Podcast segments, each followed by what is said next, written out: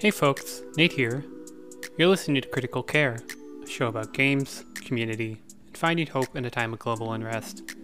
This is episode 37, featuring generative game designer Prophet Goddess, creator of Null Pointer and the upcoming Anathema. Enjoy.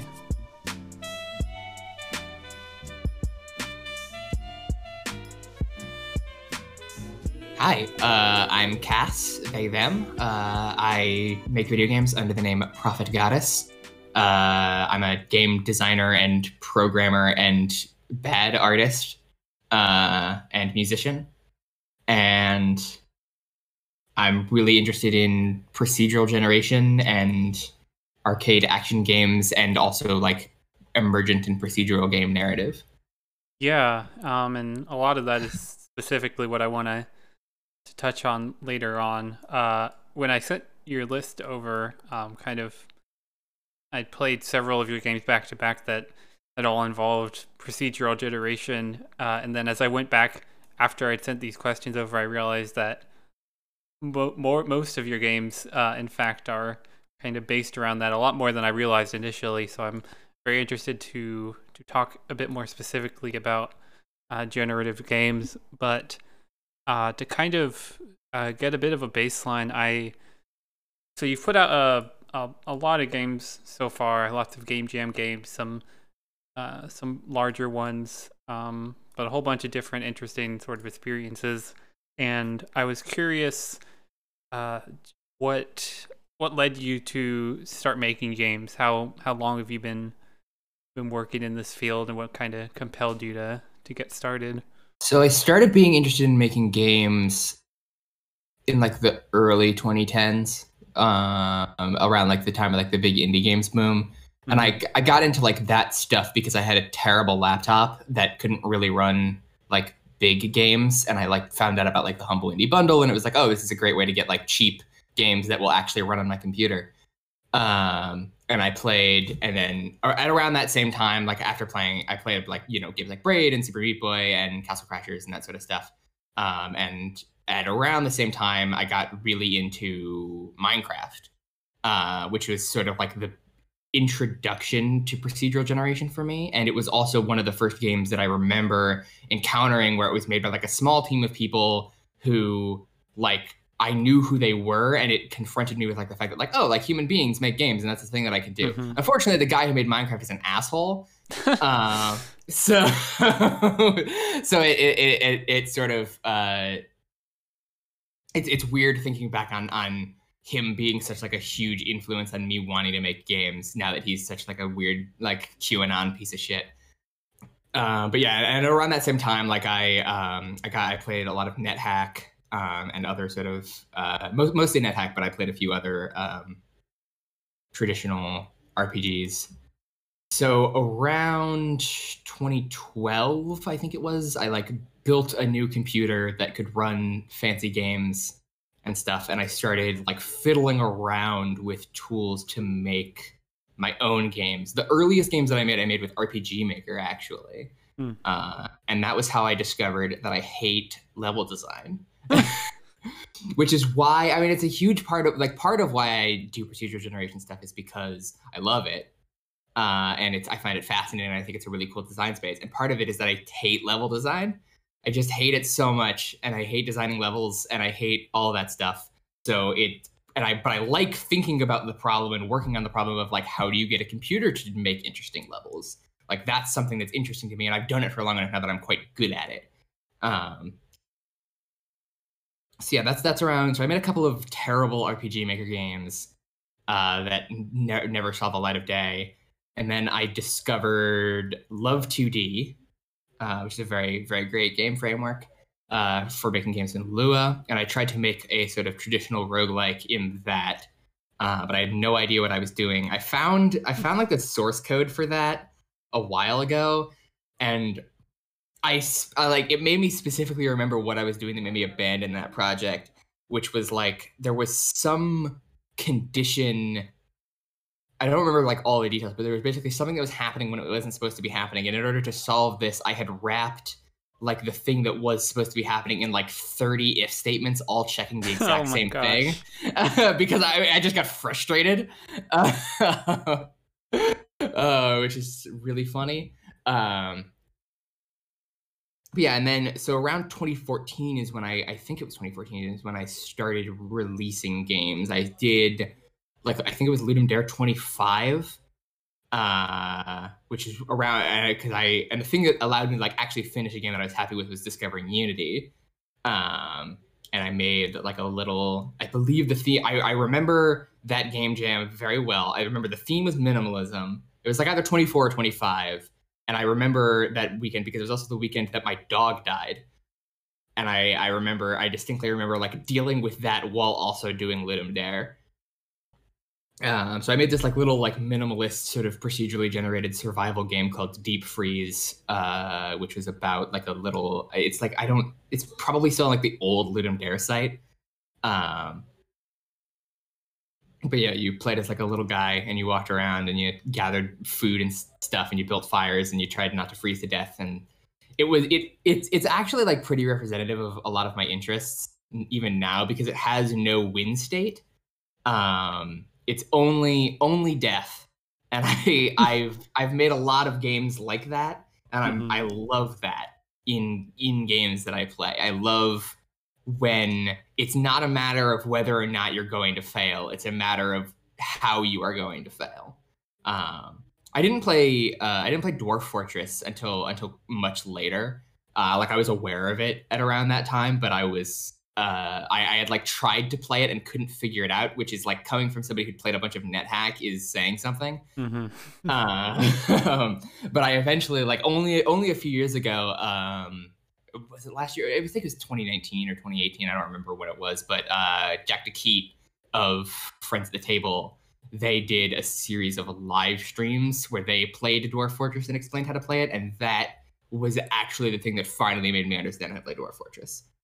Um, and Dwarf Fortress is very much that same sort of thing. Is like there's no win state in in Dwarf Fortress. You just try. There's not even any real goals. You just sort of like fuck around until you are killed, which is also what being a person is like. Yeah, I, I guess that's a that's that's a a way to describe uh, the human condition. Yeah. Fuck around and Uh. die. it's pretty pretty succinct. Sums sums it up pretty well.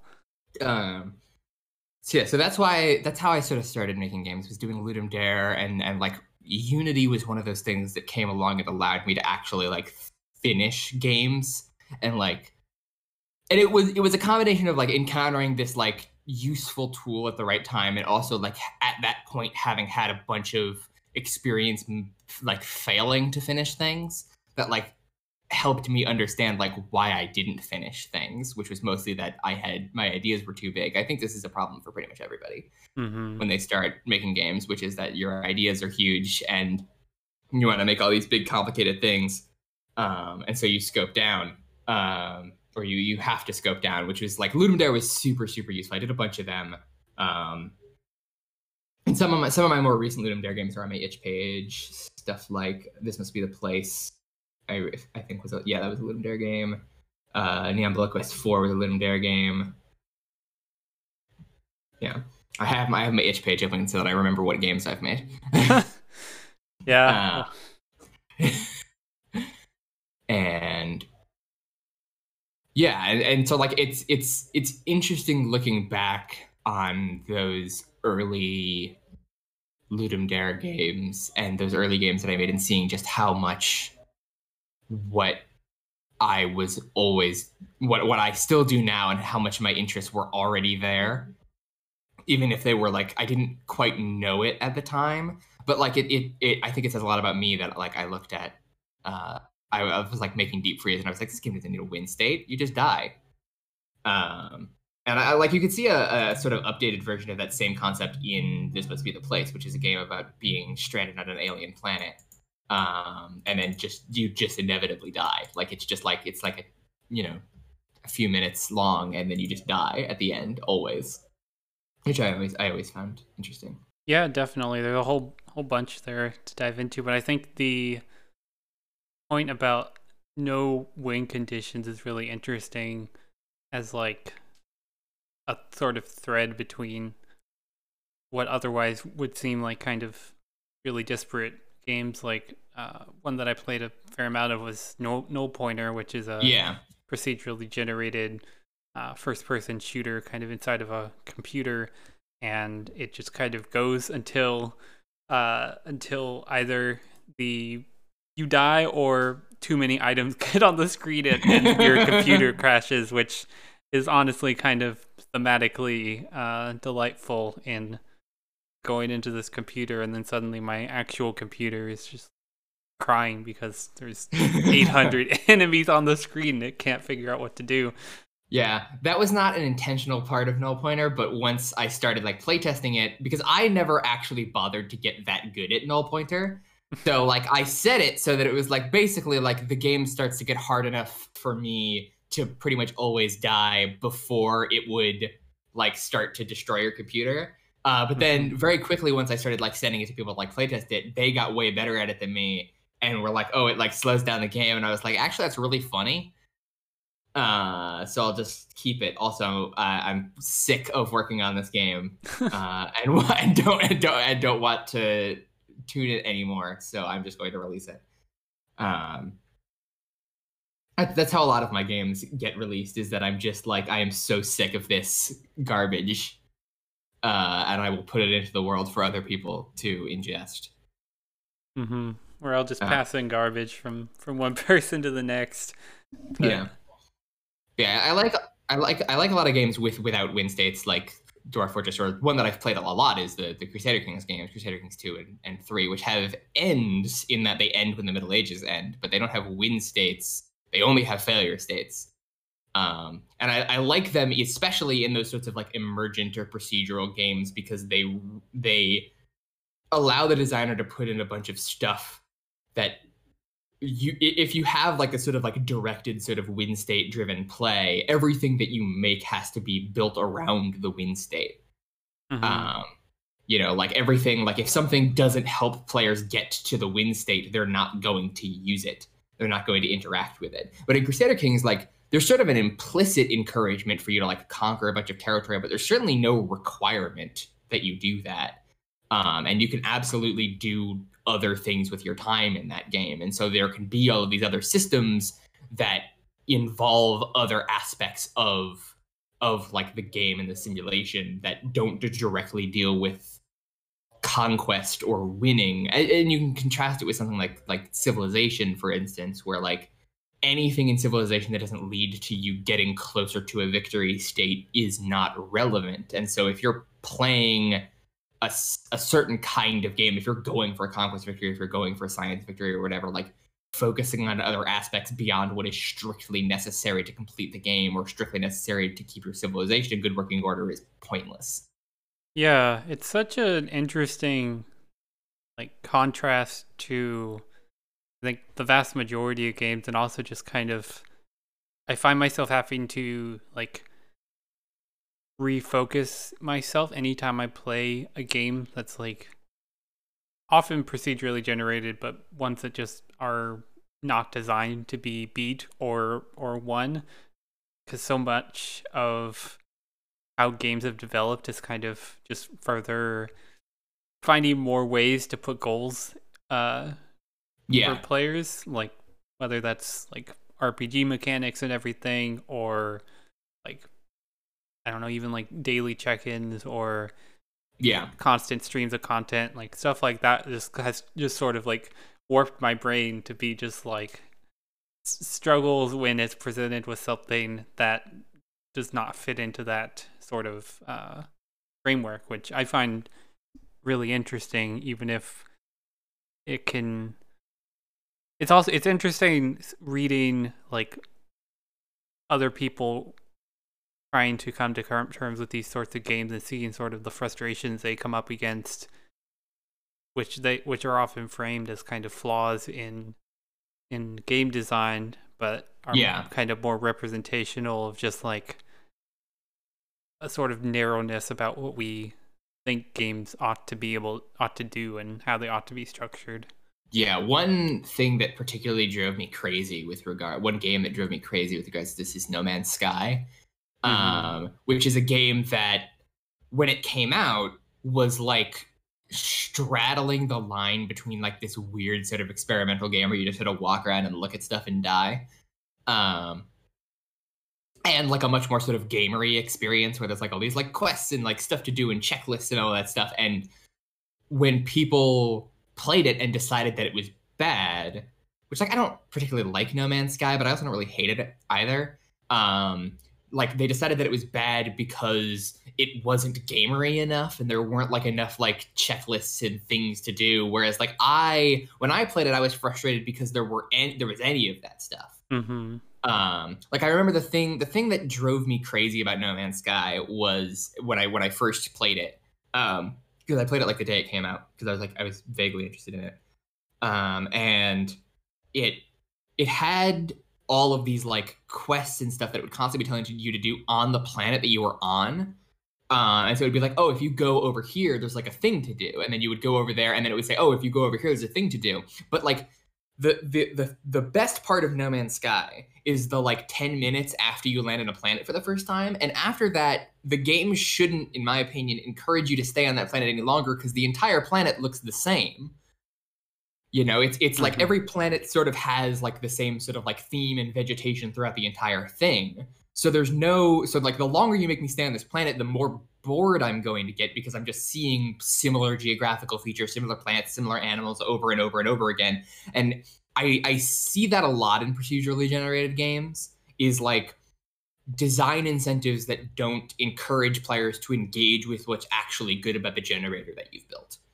Um, mm-hmm you know, because no, because like the thing is, is that No Man's Sky is like an amazing technical and design achievement. If what you do in that game is hop from planet to planet and never spend more than like 10, 15 minutes on each planet, because you see all this and it's it's amazing, like all of like the breadth of stuff that they've been able to do and like how different they make all of these planets seem.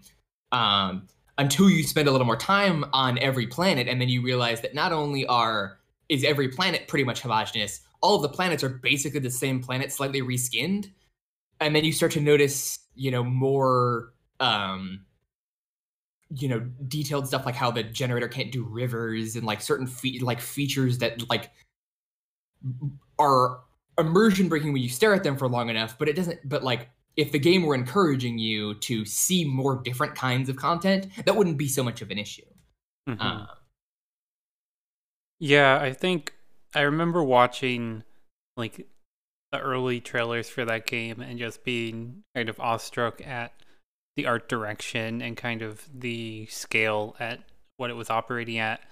And at I don't know at what point it was kind of like shown to be basically like a, a survival style game, but yeah, whenever that sort of like whenever like resource mining came into the picture is kind of when I checked out because it felt yeah it was like you took this beautiful like like huge thing and then turned it into like the most like marketable genre of the time like it felt yeah. like predictable in a very sort of disappointing way uh, which is interesting to look back on because it is leaned into that that aspect more and more yeah over the years and people have come around to saying that they it's actually good now.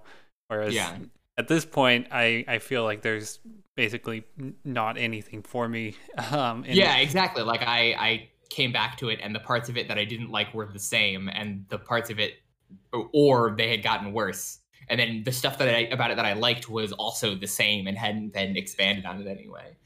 Mm-hmm. Like like the fact that they decided in that game that a good feature to add would be base building to like encourage you to stay in one place is baffling to me. Mm-hmm. I don't it's like because I, I I get why you would decide on that, but it's so antithetical to that game's strengths in just about every way possible.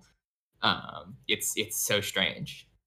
Um, but I, I, I see I see that a lot. Like a thing that I, I do a lot on my Twitter is I complain I complain about other people's procedurally generated games because I think a big mistake that people make about procedural generation is thinking that it's cheaper or easier than just making levels.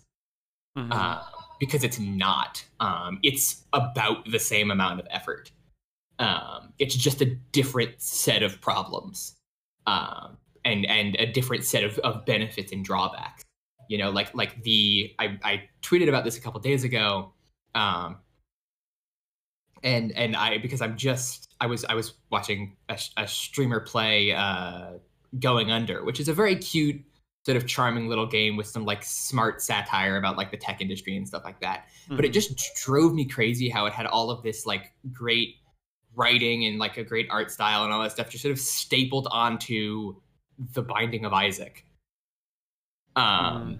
like this this when people make quote unquote roguelikes these days or these days for the past like decade, ever since the Binding of Isaac came out in 2011, it's been like the sort of default level generator that they go for is oh we're going to make a bunch of little prefab rooms and then we're going to stick them together and then when you walk into the room you're the doors are going to lock and you have to kill all the enemies in there that's how the binding of isaac works that's how enter the gungeon works that's how um, uh, hades works that's how going under works that's how all these games work and it's so strange to me because it's to me it's like evidently the worst parts of procedural generation combined with the worst parts of handmade levels Mm-hmm. Like it's it's so because you don't get any. It's also tightly controlled, um, like a, like a handmade level, but you don't get it. So you don't get anything out of the procedural generation that you get in a game like, for instance, Spelunky, where things that the designer didn't necessarily intend to happen start happening all the time because enemies wander out of their intended area or the player carries enemies to different places and stuff can interact in the, all these sort of interesting ways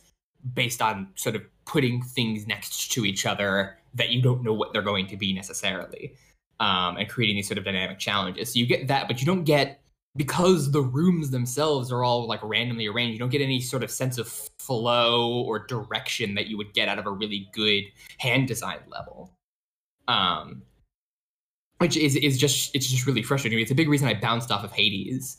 Um, because it just it, it didn't do anything for me in terms of of providing me with interesting gameplay it was just you know rooms with guys in them and then you mash the x button and then all the guys are dead um, and then like a hot person tells you you're doing a great job mm-hmm. yeah i think one of the things that sort of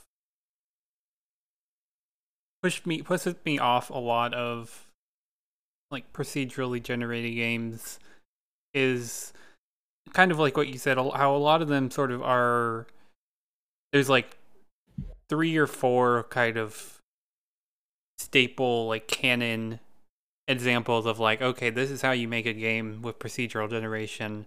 Yeah. And like the vast majority of games are kind of pulling from those same examples to a degree that is I, I don't want to say they're just like asset swapping because obviously there's more happening there, but to a lot of extent, it feels like what you're the, the difference is is in theming and potentially writing and sort of aesthetic stuff, whereas where the like sort of foundation is is based on this like established thing that we have have decided yeah. is a way that it works. Like you see that with Binding of Isaac, probably the most uh, yeah. apparent one, but there's also I've played many right. like Spelunky likes that mm. don't really understand how Spelunky works well. Um, I've played. I feel like a lot of the 2D platformer roguelikes that come out are mostly like Rogue Legacy influenced. Mm-hmm, more than they are well. Spelunky influenced, and and then there's the top-down shooters that are Nuclear Throne influenced, and I feel like that's sort of the big three: is the Binding of Isaac, Rogue Legacy, and Nuclear Throne.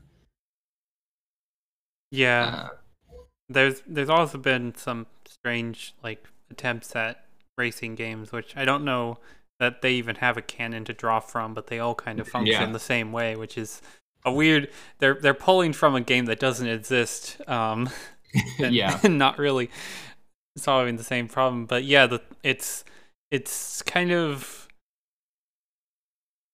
treating procedural generation as like as like a tool and not like a fundamental design decision. Yeah. Like or treating it as a shortcut.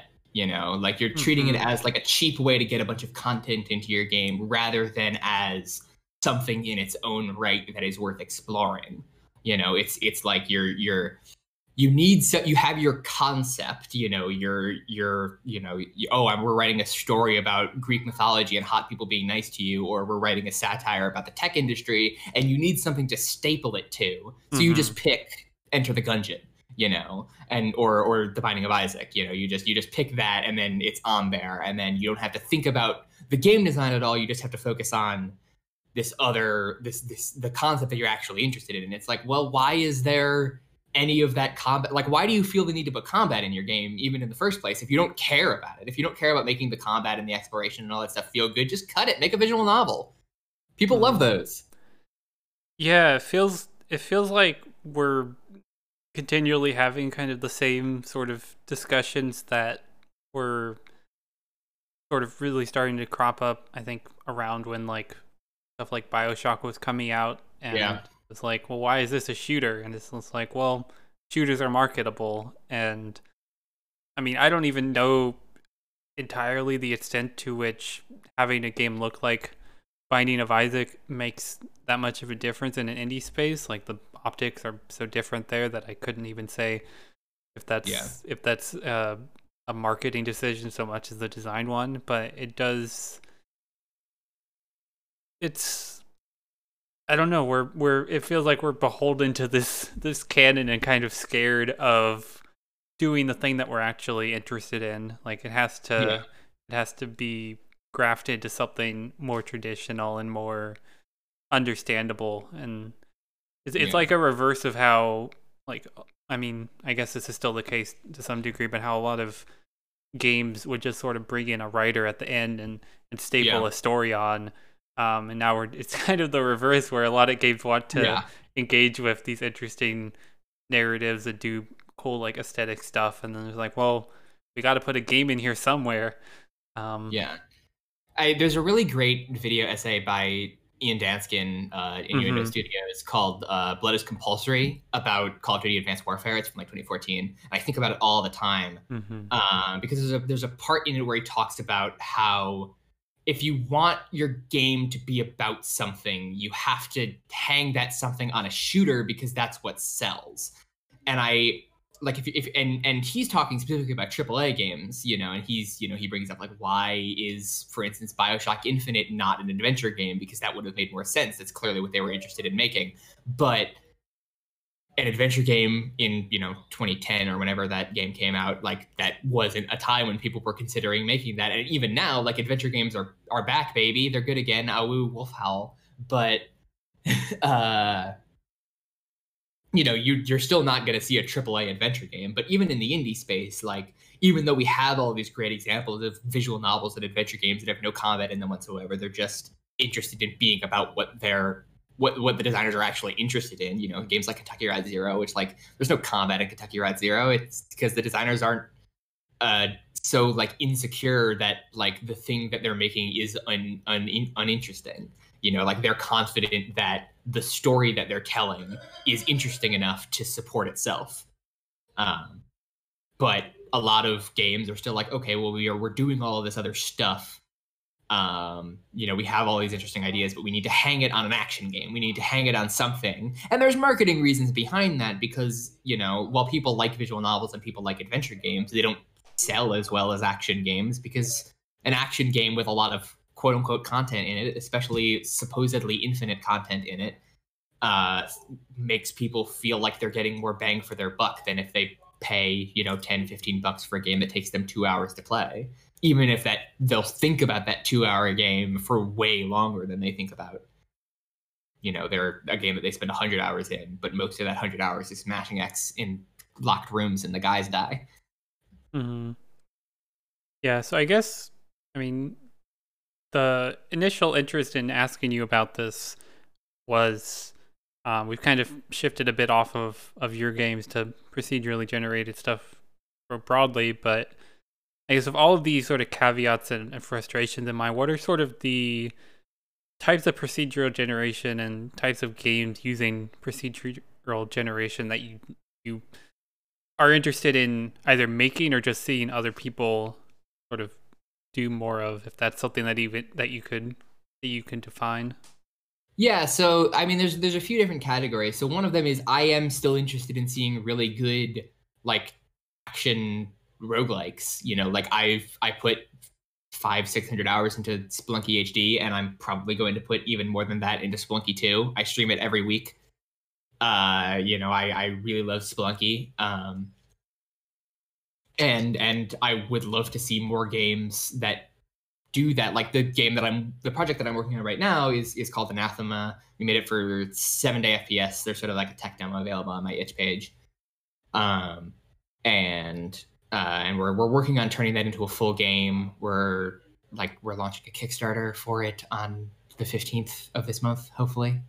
Uh, which is exciting. But that game is is a response to me sort of like meditating on having played both Hades and Crusader Kings 3 at the end of uh, 2020 and like sort of thinking about like how how I wish Hades was more like Crusader Kings 3 um, mm. which is a weird a, it, it, it's like they seem like such different games but I remember when I was playing Hades like within like the first hour or two I was like why do all of the gods always like me I don't like this is so it's such a strange adaptation of greek mythology because also i had just read uh, the odyssey for the first time hmm. um, and and so it was like very much at the forefront of my mind I, I, read emily wilson's translation of the odyssey which everybody anybody who's even remotely interested in greek myths should purchase and read because it's great um, and so it was at the forefront of my mind that like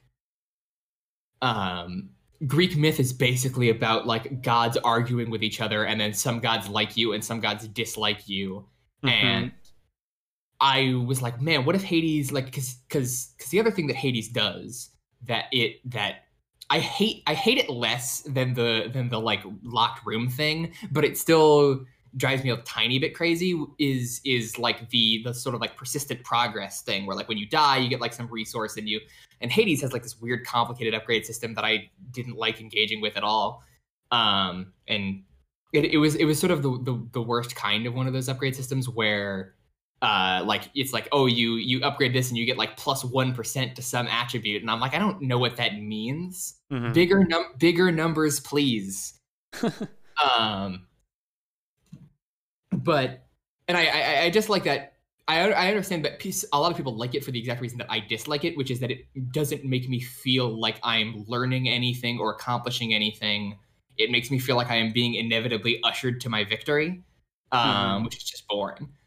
Um, you know, but a lot of people like it because it means that you know, like like the, the way that people justify it is that like, oh well, it makes this game more accessible. It allows more people who are not that good at action games like this to finish the game. And I'm like, well, why don't you just make an easy game then? I mean, Hades is already pretty easy, um, but like, you know, I, I I'm not so interested in in this sort of like sliding scale like just make it easier man like just make it easy mm-hmm. if you what you want is an easy game if you, what you want is an easy game that lots of people can beat just make an easy game nobody cares um but I, I, I, so I was thinking about that. I was thinking about um, the the the idea of like, well, what if what if it wasn't in Hades that like all of the gods like you all the time and they're always willing to help you out? Like with the exception of that one room in Hades where you can like pick between two gods boons and then the like and then the the god's boon that you didn't take will like get mad at you for like five seconds.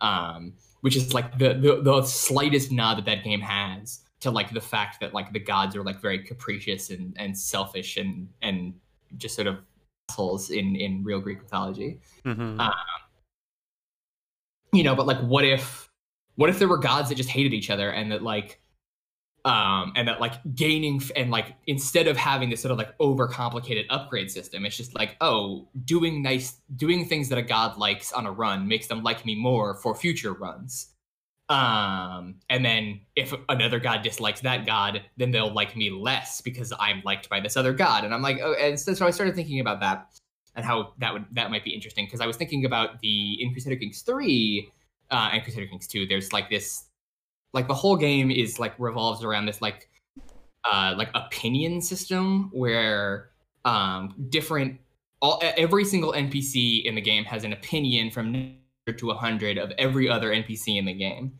Um, and this affects how they interact um, and like what they'll what they'll allow you to do. So like you know if somebody like you know on the other side of the world has a negative opinion of you, it doesn't really matter. Um, but if like one of your vassals or like a neighbor has a negative opinion of you, they might want to go to war with you. Or if one of your vassals has a negative opinion of you, they might like, and you want to change some of the laws, they might fight you on that and make it more difficult or make it impossible, you know, or they might, you know, start a faction to like in, try to install themselves as king and you have to fight a civil war. Um, and there's all sorts of reasons that will lead into people changing opinions of you ranging from like pretty obvious stuff like if you're like you know your vassals might not like you if you tax them too much or if you like are throwing people in prison willy-nilly you know or like people from near like one thing that happens to me all the time or that it, one short of crusader kings 3 game that i really like to play is uh joining a christian heresy uh, because a lot of the christian heresies are really cool Mhm. uh detour into Catharism, the best Christian heresy, uh, which is uh, it's a it's like a sort of Gnostic adjacent Christian heresy that uh, believes that we are all genderless angel spirits trapped in human bodies, um, and it was sort of popular in like fits and spurts, uh, especially in like the south of France, uh, around like the year 1300. There's a really great book called Montaillou, the Promised Land of Error, which is about uh, the time that the Bishop Jacques Fournier arrested the entire town of Montaillou, Montaillou and uh, and interviewed them about basically like the the 20 years surrounding the year 1300 uh, and provided this like incredibly detailed document of like medieval peasant life. It's a great book. Um, um, so like you know one of the things that you can do Crusader Kings 2 Crusader Kings 3 is like you can become a Cathar and then if you do this then everybody around you who's still Catholic will hate you uh, and then they'll start waging holy wars against you. Um, and so I, I started thinking about that sort of stuff and like decisions that you make having consequences and like especially like like just the the the basic concept of like when you do something or accomplish a goal it can have both positive and negative consequences. And those negative consequences might be a big deal or they might not be a big deal depending on how you want to play and depending on how you are playing and depending on other things that are going on. And just sort of creating a, a sort of more nuanced progression like not even a progression system but just sort of a more nuanced sort of system for like keeping a persistent world state because it, it does solve a problem that people have with roguelikes which is that it sucks to die and lose all your progress for a lot of people. I don't care. I've been playing them for a really long time so i'm used to it but if you aren't used to it or you just don't like that sort of thing it can suck to know that when you die just all your progress is gone. You've accomplished nothing. Um, and so I, I I do understand why people like these sorts of games, and I understand what what they get out of it. From like, oh well, I I failed on this, but I got some resources, and I'm working towards this goal, so it wasn't all for nothing, you know. Because a lot of people like when I when because like the justification for like something like Spelunky or NetHack is that like, well, you don't really do nothing when you die. You learned something. You learned something from how you died, but while that's good enough for me, a, lot of people, something like that sort of abstract just doesn't feel real enough to get rid of the frustration. Um, so I started thinking, I started thinking a lot about the idea of, um, the idea of that and the idea of, of, so, so like the, the sort of core thing that we're working on with Anathema is, um, that we're creating a bunch of these like different creature types and NPCs uh, that sort of like fall into different sort of like factions and groups. And the idea is that none of those, none of them are like enemies or NPCs by default. It depends on how you behave towards them. If you are nice to people, if you're nice to a group of people, they'll help you out and they'll show up more often as friendly NPCs. And eventually they'll stop showing up as enemies at all. And if you you know kill people or steal from people or other or otherwise do things that they don't like then they'll start showing up more often as enemies you know? Uh, and i i've seen there are faction systems like this like you know another huge influence is the faction system in fallout new vegas where like if you do things that caesar's legion doesn't like enough they'll just start sending assassins after you. Um which creates this sense that like there's like this real living world and like my choices have consequences. Um and and so that that is is a thing that i'm thinking about a lot is is especially like leaning into the ways in which these sorts of procedurally generated games um, craft narratives through through their play. Um, like and and and the, like the way that like and i think the the absolute king of this is dwarf fortress. Like everybody who plays dwarf fortress has a wild dwarf fortress story Mm-hmm. you know there's tons of them out there. And you know anybody who hasn't gone and read the classic something awful let's play Boatmurdered uh should do that. Uh it's it's good. Um it's it is a very wild dwarf fortress story you know and and the thing is is that while dwarf fortress has plenty of like text generation in it you know there's legends mode in dwarf fortress where you can just like literally read through like a big list of everything that's ever happened in the world um but most of that is like very simple sort of template driven stuff. It's not like complicated like n- you know narrative generation or anything like that. Um so what i've come to think is that like it's not about generating when you when you i think a lot of people when they think procedural narrative they think about like oh we need to generate like dialogue or convincing text in some way that like looks like a human wrote it. And there are certainly games that are doing that in a really cool way like caves of Qud for instance um, which is like it's all about that sort of like just generating weird text and like conversations and all that and all that sort of stuff. And it's doing a really interesting job. But i think what can be a lot more effective and is also a lot uh, less time consuming you know caves of Qud has been in development for a decade and shows no sign of slowing down um, is focusing on um, create uh, on on creating the sort of basic elements from which stories are told and having them happen in the game so you see them happening and you experience them. Um and and at no point is there like text on the screen or anything that tells you what's happening or like tells you a story but instead just a story happens. And then you have an interesting story that you can tell to your friends or just think about and be like oh that was funny when that happened.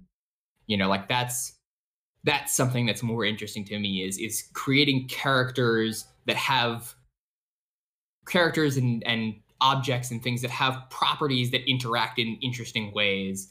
Um and letting that be the story and letting people then look at that and and see things that are happening you know like in dwarf fortress like in crusader kings um, and then coming away with an interesting story without having really ever to interact with very much text or any text at all. So yeah, that sounds incredibly ambitious and really exciting. Um, and I assume by the time this goes up, the Kickstarter will also be live. Yes, I, hopefully. Uh, I think the I've been like really fascinated I mean, ever since I played Pathologic, basically, um, mm, last year yes. or so, uh, of basically like games that kind of hate you or that yes. push back against you.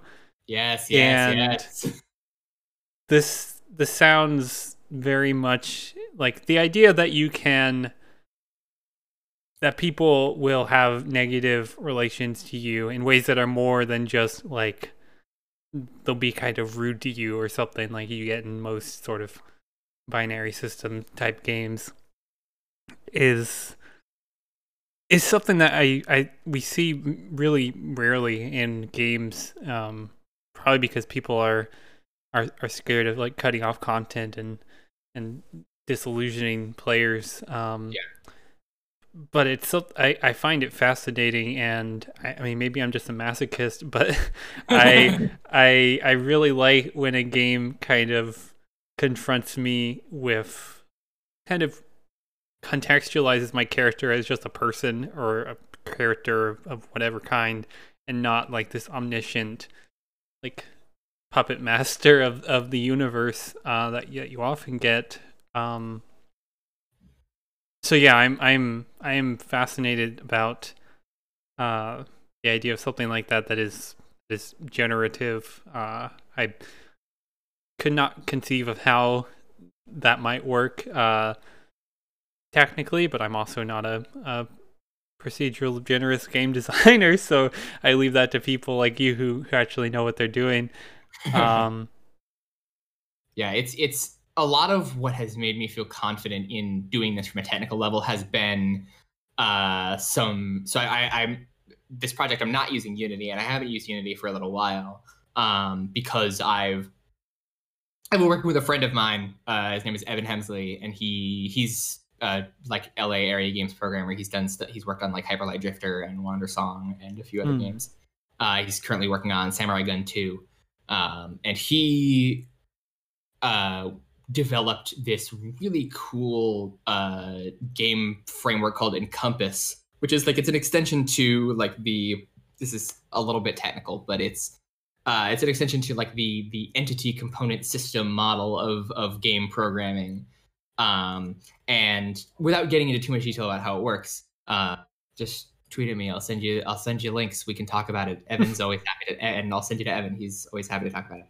Um, but it's made me feel a lot more confident in building complicated systems, and it's made me feel a lot um, like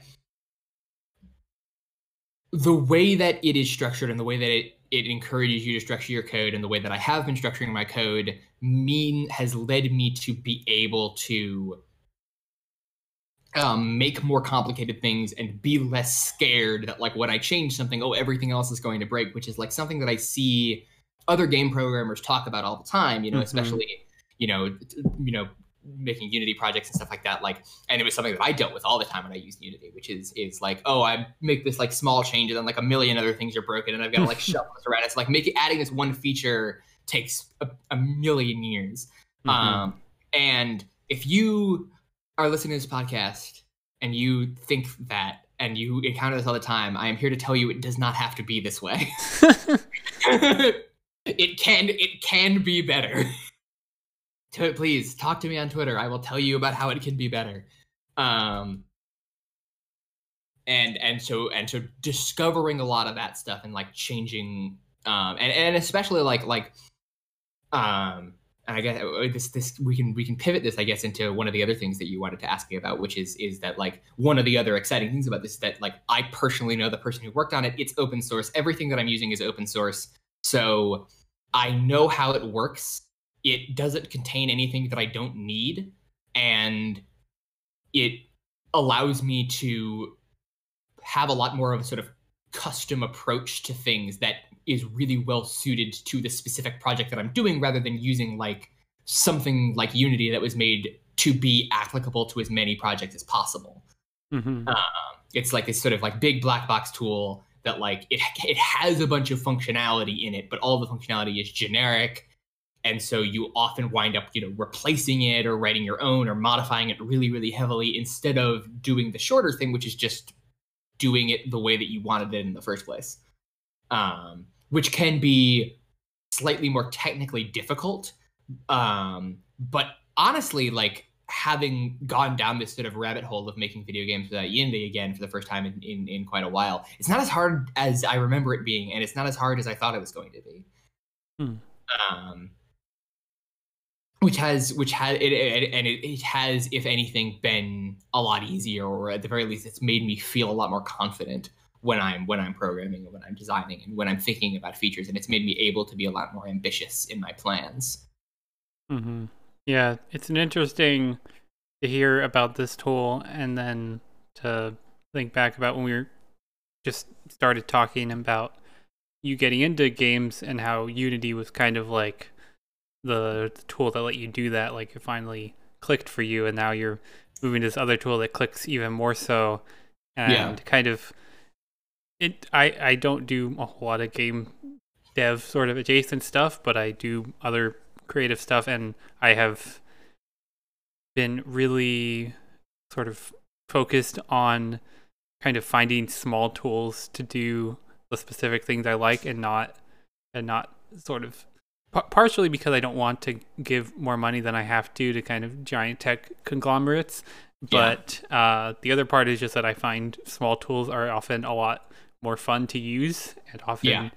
uh, like my the thing I use to to write basically everything is this tiny little Markdown editor that sure it can't do any of the things that like Microsoft Word can do, but it it is like enjoyable just to mess around with and that makes me write more and that's kind of half the half the struggle um so yeah finding finding small tools is is always incredibly exciting and and something that it's it's cool that that is becoming more possible as as kind of the barrier to entry is lower and people yeah. are it's easier to find these tools. You don't have to like know someone with a shareware disk. Um, but uh, yeah, I wanted to talk more about open source software, but we are running a bit up on time, so I'll save I'll save that for for another another day. Uh, it's a topic I have lots of ideas about um, and questions to ask.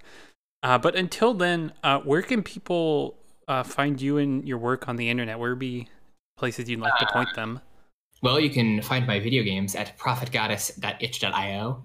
Uh, you can find me on Twitter at prophet underscore goddess. You can find me on Mastodon at prophet underscore goddess at skeleton skeleton.cool. uh, so happy I own that domain name. Um, yeah, I stream quite frequently on twi- at twitch.tv slash prophet underscore goddess, and then increasingly often at trash.cloud, which is a like open source self-hosted uh, streaming platform that I'm working on with a few friends of mine. Um, called it's it runs a software called Dios, but the, the our specific instance of it is called Trash.cloud. Uh, I also do a podcast. If you're interested in podcasts, it's about anime. It's called Anime is for Jerks, and you can find it at anime.gripe. uh, I think that's about it. Just incredible domain names all around. Uh, very good. Uh, what is since this is almost certainly going to go up after it's live? Um, what what was the name of your game again? If people want to find it on Kickstarter, the game is called Anathema. Uh, and yeah, if you go to my Twitter, but if this has come up after the Kickstarter is live, and it probably will, uh, if you go to my Twitter, it will be linked there. It'll be in my pinned tweet. It'll pro- might, might be in my display name, probably be in my bio. It'll be everywhere. So, uh, awesome. Head there, and you will find it. I'm I'm very intrigued to to check that out more, and excited to see how the Kickstarter does. Yeah, uh, so, uh, to close out these episodes, I've been asking every guest to kind of share something that they found inspiring or hopeful or just a cool thing that they enjoyed. Um, whether that's like the weather's nice today or something cool they listened to or, or what have you. Um, so if you have something you would like to share to kind of end this episode out. Yeah, I saw this question and I've been thinking about it a bunch see I'll, I'll, share i'll share an album that i've been listening to a lot recently um, that that just excites me because it's so good and because it's so it's so cool um, and it's, it's such a cool thing it is uh, is the album live forever by bartees strange which is this it's a just incredible just like fusion of like indie rock and like emo and then like hip hop and jazz and stuff. And it's, it's got just some of the most adventurous like genre blending sounds. And not in not in the same sort of like kind of semi tongue-in-cheek way that you see in like a lot of like hyper pop stuff like like 100 gecs which i do i do love 100 gecs but it's in a much in a much more like earnest way which is weird to say because 100 gecs are pretty earnest. Um but mm-hmm. but yeah it, it's just it's it's an exciting album to listen to. It it it it has it has filled me with a lot of joy listening listening to it and and being just excited about what it represents and like a lot of the, the, the sounds that it has and just it's a good album. It's good. Wow that sounds rad as heck and i i, I can't even begin to imagine what what uh, a jazz emo hip hop album could sound like so i'm i'm definitely going to have to listen to that after after i get off this call um music has been kind of like my I've, I've honestly been playing very few video games for for some while now. Uh, ironically, given uh, this show, uh, music's kind of taken up a huge portion of that time. So I'm yeah. always fascinated by by more more weird stuff that's out there. Because yeah, I thought I had listened to a lot of music in 2020, and then I actually like started to like look at like my Spotify and, mm-hmm. and, all that stuff and see like and I was like, oh crap, I actually listened to a ton of new music. Um, not just from 2020, but just like stuff from before uh that from like, you know, 20, 30 years ago that I never listened to. You know, I got really into mm-hmm. Duster last year, which was fun. Um and now now I'm like I I, I, I recommended I recommended Live Forever because I've I've been listening to it a lot, but like for the past like week, I've just been listening to Prince. I've just been listening to a lot of Prince. Uh, Yeah, so that'll, and- that'll and- be my, my other recommendation is just listen to Prince. uh, I mean, It's like it's the best music. you you it's an eternal recommendation. Like I, I I don't know how you you don't just immediately love Prince. Um, I'm sure Yeah, that there is- person exists, but they're wrong. Um, Yeah, there is something in Prince for everybody. yeah, it's it's just I'm constantly finding new stuff every time I listen to to his work. It's incredible. Uh, thank you so much for coming on. Um, for reminding me to listen to Prince because I'm going to do that now as well. Uh, and for for talking about all of this fascinating uh, procedural generation stuff. It's it's very much in line of kind of stuff I'm interested in seeing more in games, and it's cool to see people thinking about them in in really dense ways that give me a lot of stuff to think about. So, yeah, thanks for coming on. I'm looking forward to your Kickstarter. Thank you.